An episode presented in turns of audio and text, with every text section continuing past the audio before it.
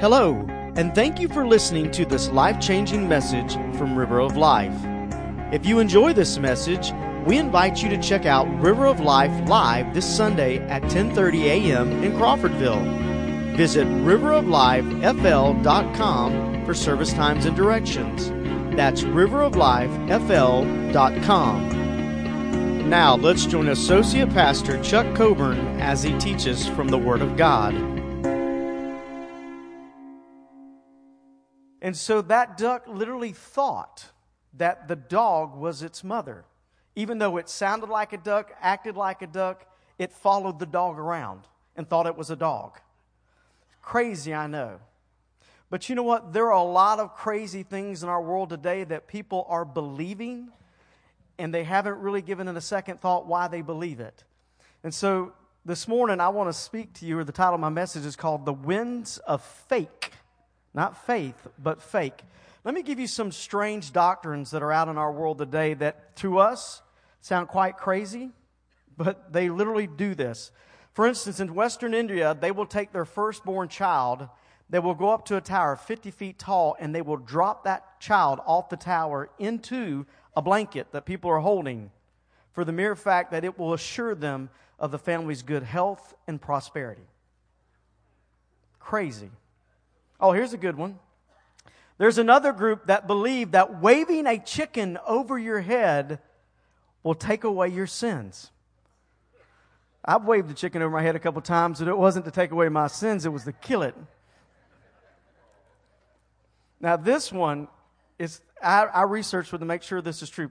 Do you, do you know there is a church out today called the Maradonian Church?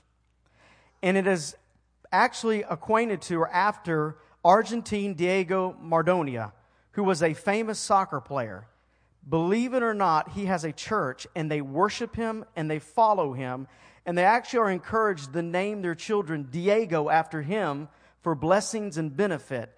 He has over 80,000 followers in 60 countries. Could you imagine showing up to church this morning and worshiping a soccer ball? I know some of you probably worship a soccer ball because you always have it on your hands and kicking and playing with it, but this is a little different. I saved the best for last. You'll like this one. There is a group out that believes there is this thing called sacred underwear. And this underwear gives you spiritual cleansing and also will protect you from fire and bullets. When I announced that this week to the staff, Henry said, Get me a pair. If you have your Bibles, turn with me to Ephesians chapter 4. You know, if we're not careful, we, we laugh at these, but believe it or not, we may have some strange things we believe today that are so unbiblical it's not even funny. We have some beliefs that we follow that are so far from the truth, but because somebody has given us that belief, we followed it, and it may ultimately cost you. Could you imagine standing before God on Judgment Day and saying, I wore my underwear, what's the problem? I waved the chicken over my head, what's the problem? I worshiped the soccer ball, what's the problem? Because they are so far from the truth. Here's what the Bible tells us in Ephesians chapter 4. We're going to read, we're going to start with verse 11. Now, these are the gifts Christ gave to the church the apostles, the prophets, the evangelists, and the pastors and teachers, their responsibility is to equip God's people to do his work and build up the church, the body of Christ.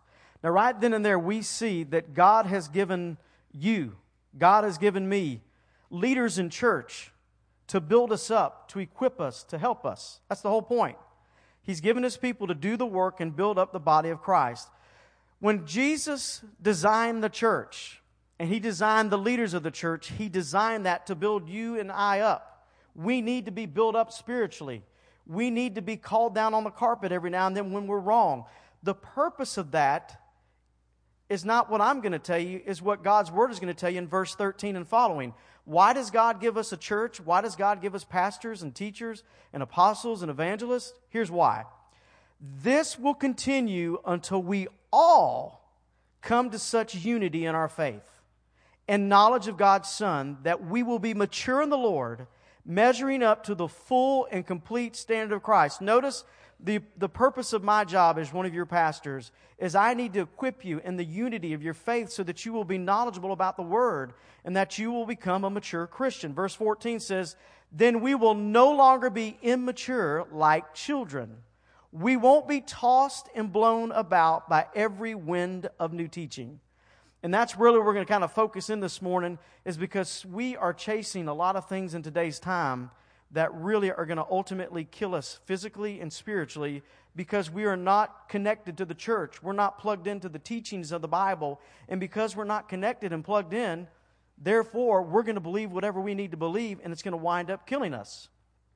He says, We will not be influenced when people try to trick us with the lies so clever that they sound like the truth.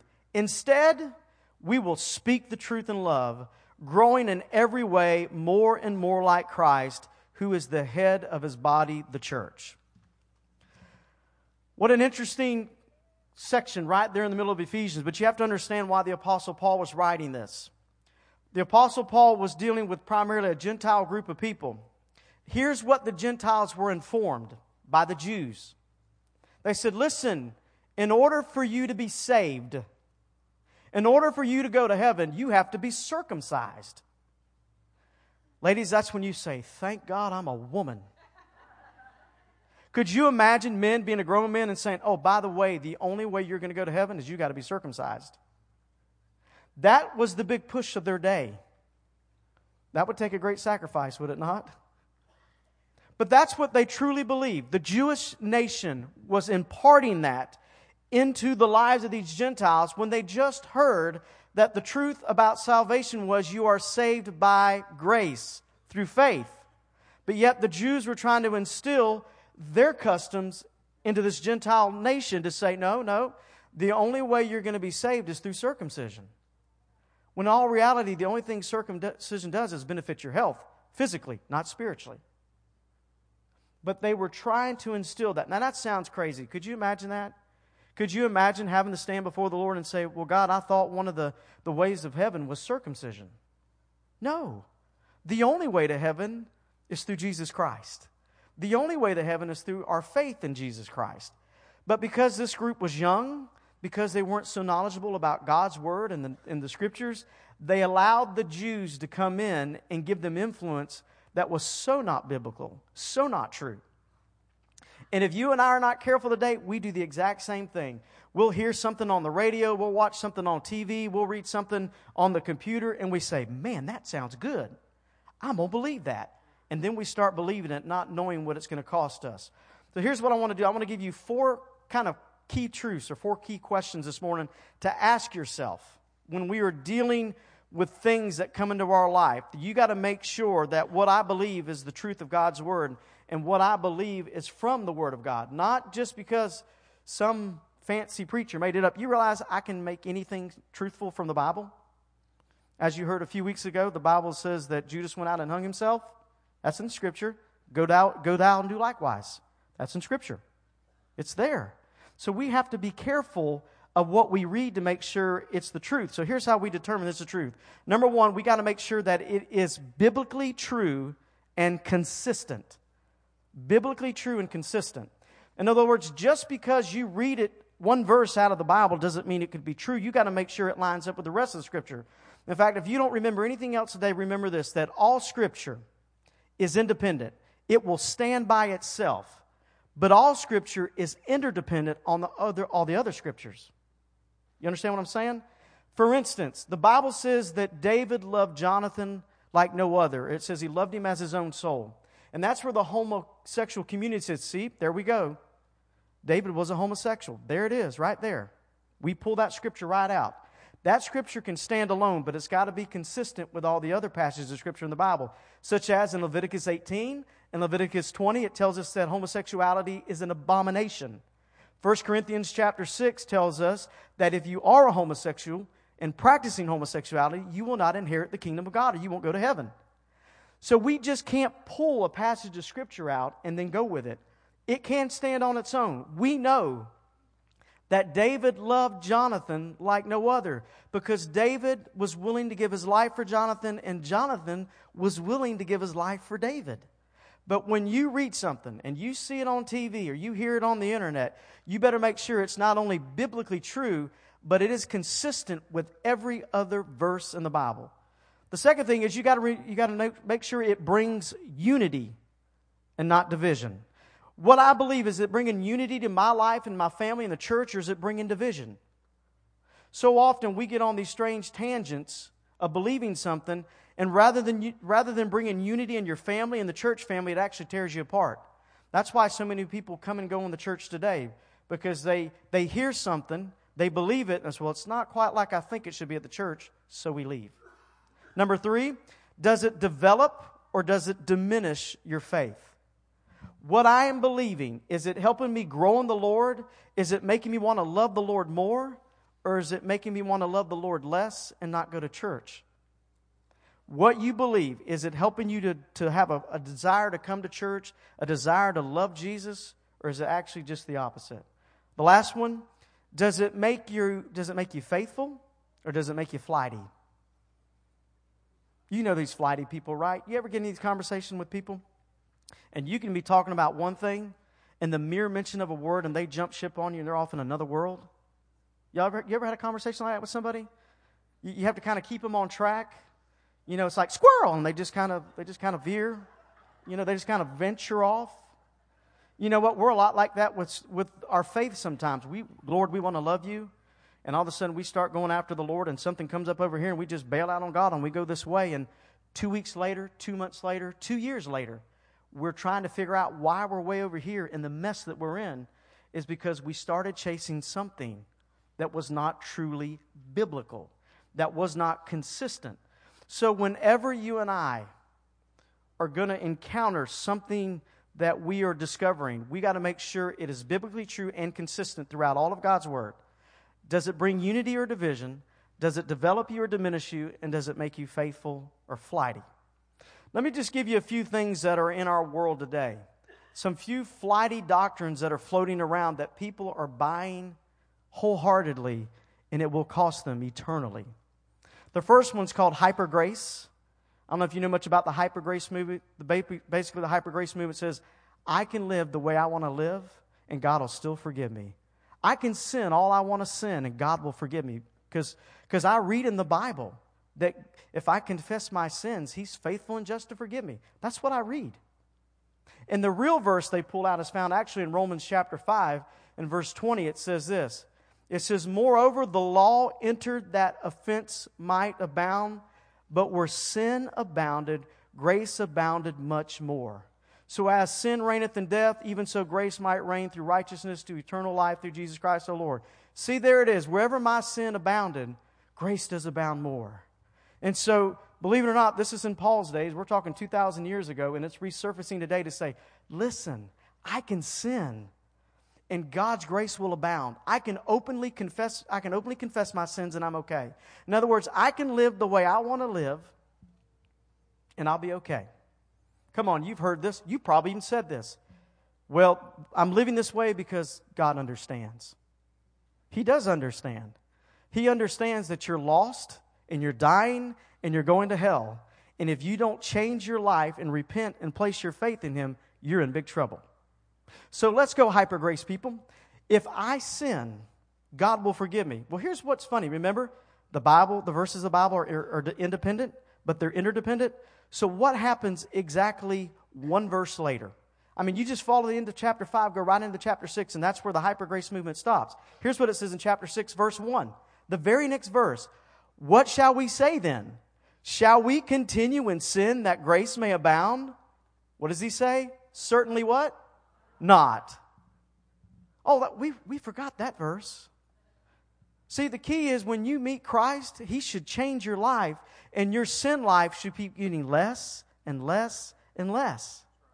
If you believe that you can continue in sin and God understands, you don't understand what the Bible teaches. The Bible doesn't teach for you to openly and, and passionately sin over and over so that God's grace abound. What this meant, Paul says you could be the worst sinner of all times you could be a pedophile, a murderer. You could be just the most, what we call inhumane person of all. And you know what Paul says? where your sin abounded, God's grace abounded that much more. But when God grabs a hold of your heart, He changes you. In fact, in John chapter 14, verse 15, Jesus says this If you love me, you'll keep my commandments. See, once again, scriptures have to be consistent with one another. Jesus says, you know, if you really love me, you'll keep my commandments. And the truth of the matter is, if you really love Jesus, it's not hard to keep his commandments. I mean, think about that. If you really love your wife, men, it's not hard to go home at night. If you don't love her, it's hard to go home. I never have a problem going home. I love my wife. She loves me too, just not as much as I love her, though. Just thought I'd put that in there. Here's one more for the, uh, the hyper grace movement, just in case you haven't learned yet. Hebrews 10:26 says this: "Dear friends, if we deliberately continue sinning after we have received the knowledge of truth, there is no longer any sacrifice that will cover these sins."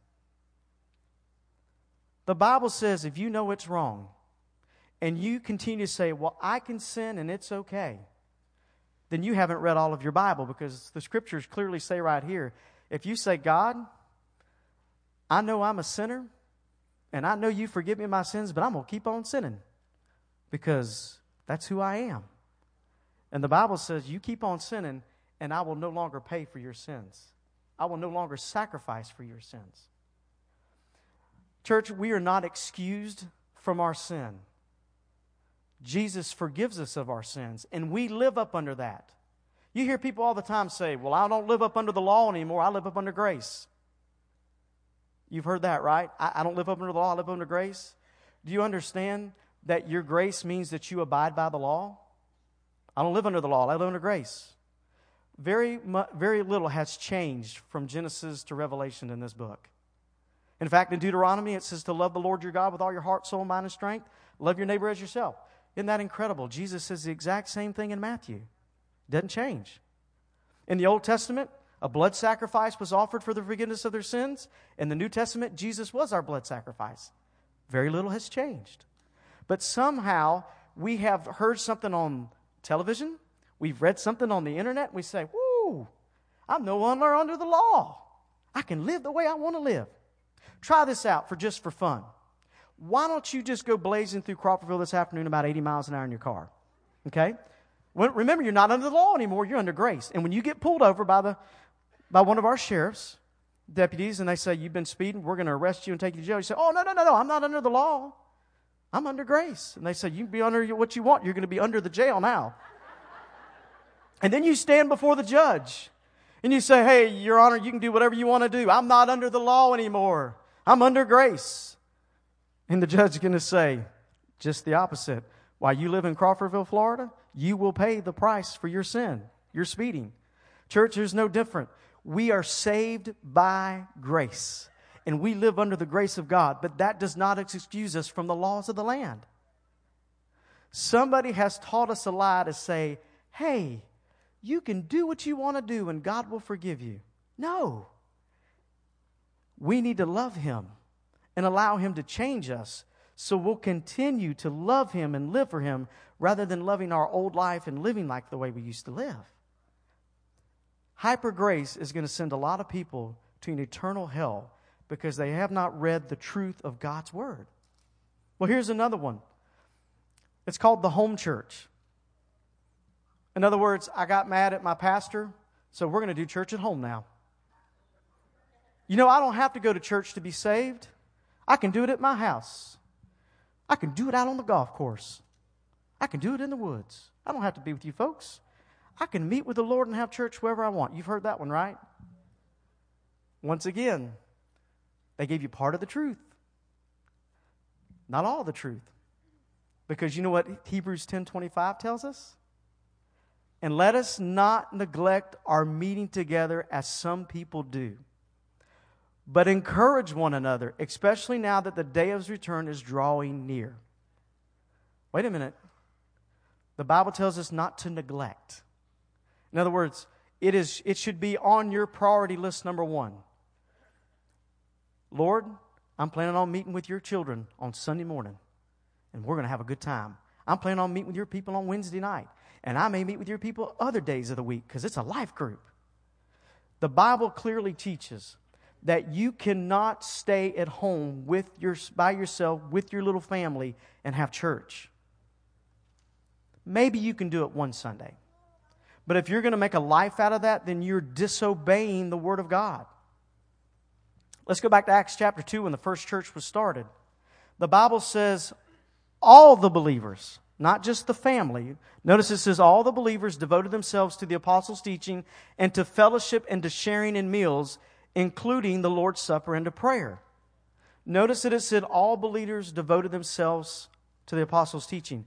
In other words, they showed up all the time and worshiped together and was taught the Word of God. They just weren't at home by themselves. And in just a few minutes, we're going to take in the Lord's Supper. You know why? Because God wants us to take the Lord's Supper together. Oh, it's, it's incredible to do it by yourself, but the Bible was designed for us to do it together. Listen, in Genesis chapter 2, it says it's, it's not good for man to be alone. Now, we understand that God was getting ready to create Adam's helpmate, Eve, but mankind in general should never be by himself. Do you realize we get in more trouble by ourselves? Or do you get in trouble when you're by yourself? I'm told I need immediate supervision at all times, so I try to make sure that somebody's always around me so I can at least stay out of trouble. I just have to make sure I have the right people around me so they don't get me into trouble. It is not good for us to be alone.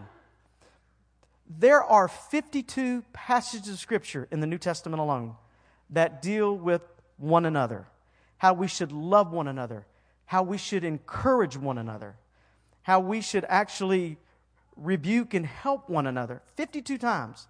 So let me ask you a question. If 52 times in the New Testament alone, the Bible refers to us loving and helping and encouraging one another, do you think then it's important for us to be plugged into a church family? Exactly. If you are not plugged into a church family, you are not going to be able to develop your faith. In fact, you will probably not grow in your faith if, if anything else, you'll diminish in your faith. But so many people, you know, have had a bad experience in church. Anybody ever had a bad experience in church? If you haven't, you're lucky. We've all probably had a bad experience in church. And I'm always amazed at people that say, okay, I've had a bad experience in church. I'm quitting. I'm never going back again. That is like the most insane comment I've ever made. You got upset at church and you're never going back to church? That would be like getting food poisoning. And I remember some years ago, I went to watch my brother in law graduate college, and we ate at a restaurant, and I came home from the restaurant, and it wasn't within the hour I had food poisoning. Oh, I wish somebody would have killed me that day. Man, I mean, I was burning, I was aching, I was hurting. I was thinking, Lord Jesus, please come. Please come now, Lord, I cannot make this. I mean, if you've ever had food poisoning, you understand what I'm saying, right? and it like to killed me. But as you can tell, I didn't quit eating. Listen, we've all had a bad experience at church one time or another. But that doesn't mean you should quit going to church. What it means is you should get plugged into the church that can feed you, that can love you, that can help you, that can enable you, and provide for you. And as honest as I know how, this is the church for you. This is the church that will love you, that will help you, that will feed you, that will provide for you. And if you are not connected to a church family, this is where you need to be. Let me give you one more real quick. There is actually a doctrine out today by some renowned preachers, theologians, that say miracles are not for our day. No more miracles are taking place. They are not happening today. And they have gone on this big speaking circuit to announce and proclaim that miracles are not for our day and they're not working today. Okay? I don't understand that because I'm watching miracles. I've seen miracles. Probably other than a soul coming to know Christ as Lord and Savior being the greatest miracle of all time. I remember when I left here, I went to Mississippi to pastor a church, and we had a lady in our church that had like the skin cancer on her hand, been there for years, went to see every doctor she could, and it would not go away. And I can still remember this like it was yesterday. Um, I was in the lobby where my office was, getting ready to go in the sanctuary. And my three year old, Jalen, was with me. She was three at that time. And Jalen just simply said, Can I pray for you? And Jalen literally reaches over, grabs her, and prays healing over her. And the next day, it was gone. The very next day. Miracle. But see, these guys don't believe that. Well, they just limited God. That's all they've done. Because God is still in the miracle business today. He is still saving people. He is still healing people. He is still providing for people. He still changes people's lives.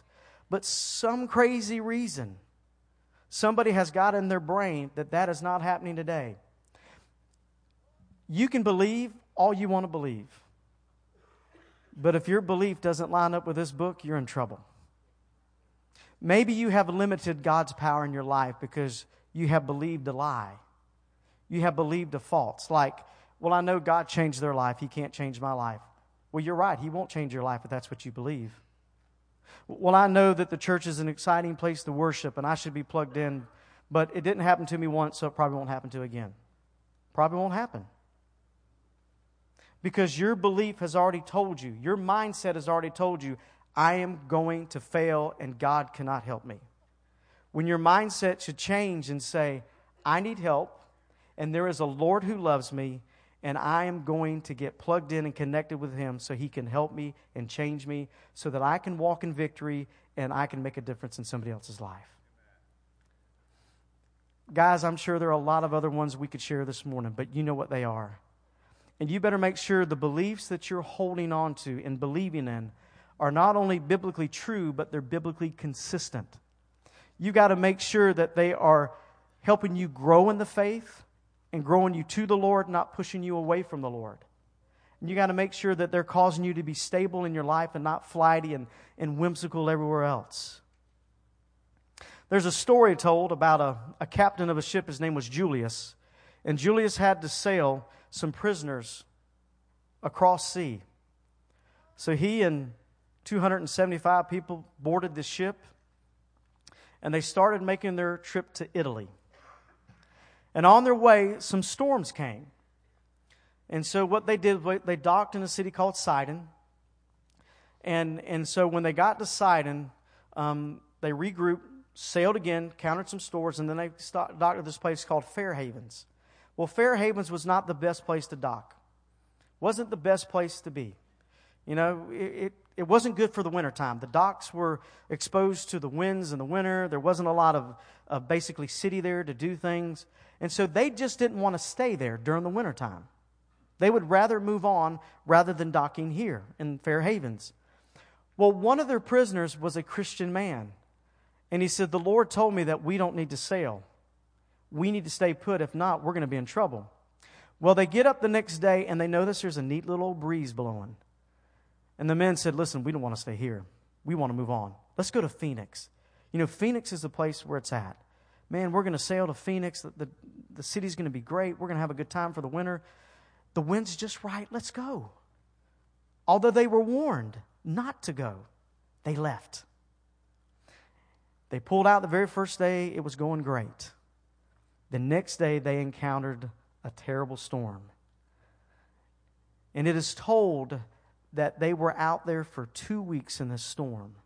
The storm became so bad they were throwing away, throwing overboard their luggage, all of their gear, trying to keep this ship afloat. And finally, after two weeks of not eating in the storm, this Christian man said, Guys, it'll be okay. We're not going to die. Well, sure enough, they found land. Their boat ran aground. It sunk. They swam to shore and made it alive. But if they had listened to him to start with, they would never have encountered all of this in their life. Some of us today are kind of tired where we're at, and we think, I want to do something different.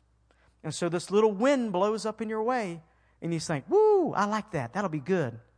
Well, I know it's not quite what the Bible tells me to do, but that doesn't matter. It'll benefit me. And all of a sudden, you set your sails to this little wind.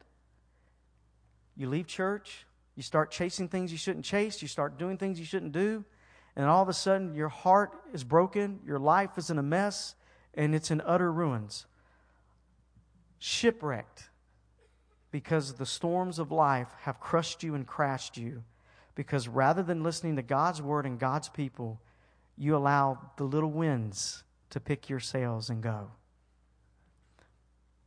Maybe it's time we get out of our shipwrecked life and come home to a church family that will love you and help you and support you, and encourage you. Maybe it's time you get right out of your shipwrecked life and come home to Jesus Christ, who wants to save you and change your life. Are you tired of chasing these little winds and being flighty? Isn't it time you become stable? And the way you become stable is coming to know Christ as Lord and Savior and join in a church family that will grow you in the faith. Let's pray. Thank you again for listening to this life changing message from River of Life. If this message has touched you today, or you need someone to pray with you, then please let us know. You can call us at 850 926 1200 or send an email to info at riveroflifefl.com. We also encourage you to visit River of Life this Sunday at 10:30 a.m. in Crawfordville. For more information, visit us at riveroflifefl.com.